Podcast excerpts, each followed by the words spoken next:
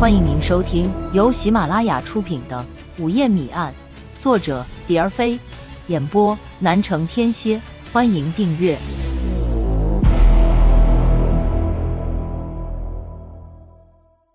第七章：山重水复。第二天，挪威许科正向蒋龙汇报昨晚走访的结果，桌上的电话突然响了起来。电话是梧桐镇附近山上一个农民打来的。他说，在山上一个地方捡到了一个学生证，仔细一看，很像是前几天镇上死的那个女学生，所以就打来了电话。挂了电话，蒋龙说：“回头再听你们汇报。”挪威，你跟我走一趟。说完，便扎着皮带往外跑。农民就等在上山的路口边，看见蒋龙，便把证件给递了过来。你能带我们去捡到证件的地方看看吗？蒋龙问。可可可以，哎，跟我走吧。说完，农民在前面带路。山上可以走车吗？罗伟问。呃，应该没问题，路宽着了。农民说。在山上拐拐弯弯的走了十来分钟，农民站住了，他指着离路边二十米外斜坡处的一块巨石上说。呃，就在那块石头后面。江龙把车靠在路边，眼睛所及之处，和农民别过，就和罗伟来到了石块后面。一看这里的草丛东倒西歪，一片狼藉，就知道这里曾经被人滚过碾过。江龙蹲下身子，用手掌拨开片片压得的草茎，仔细地检查了起来。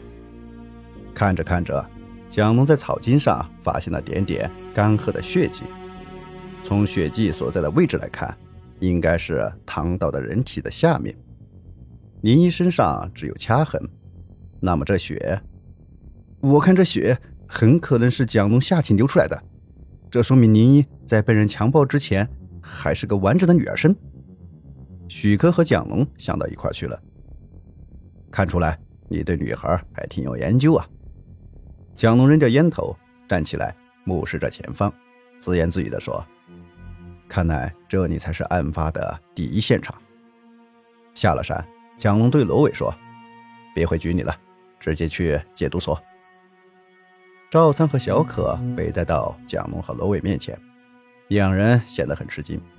一听是向他们打探汪武，赵三脱口便问：“汪武出事了？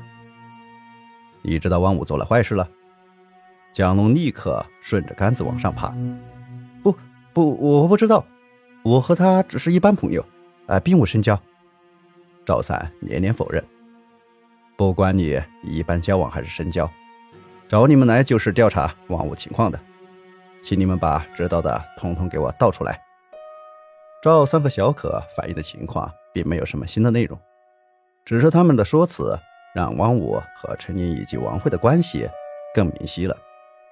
赵三说：“呃，王武和陈宁的事情。”我知道的不多，只知他曾经和陈宁很要好，后来一个叫王慧的女学生插了进来，嗯，他们就闹翻了。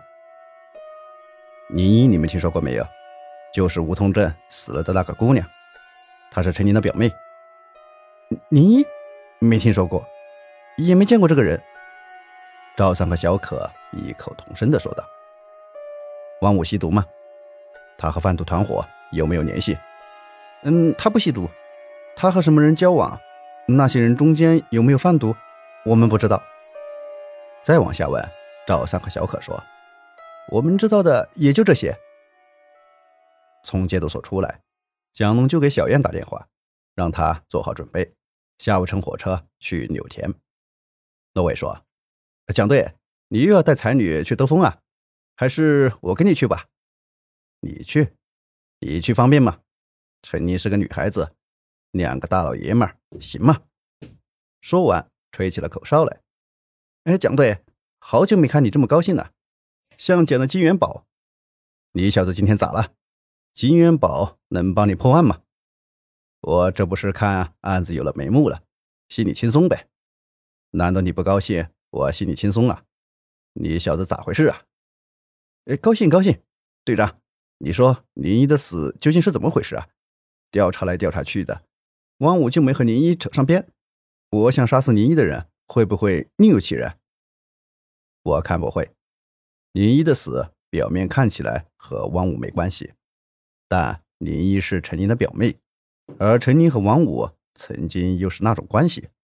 即使调查中没有牵扯到他和王五，但我看肯定杀死林一一定是王五，只有他的嫌疑最大。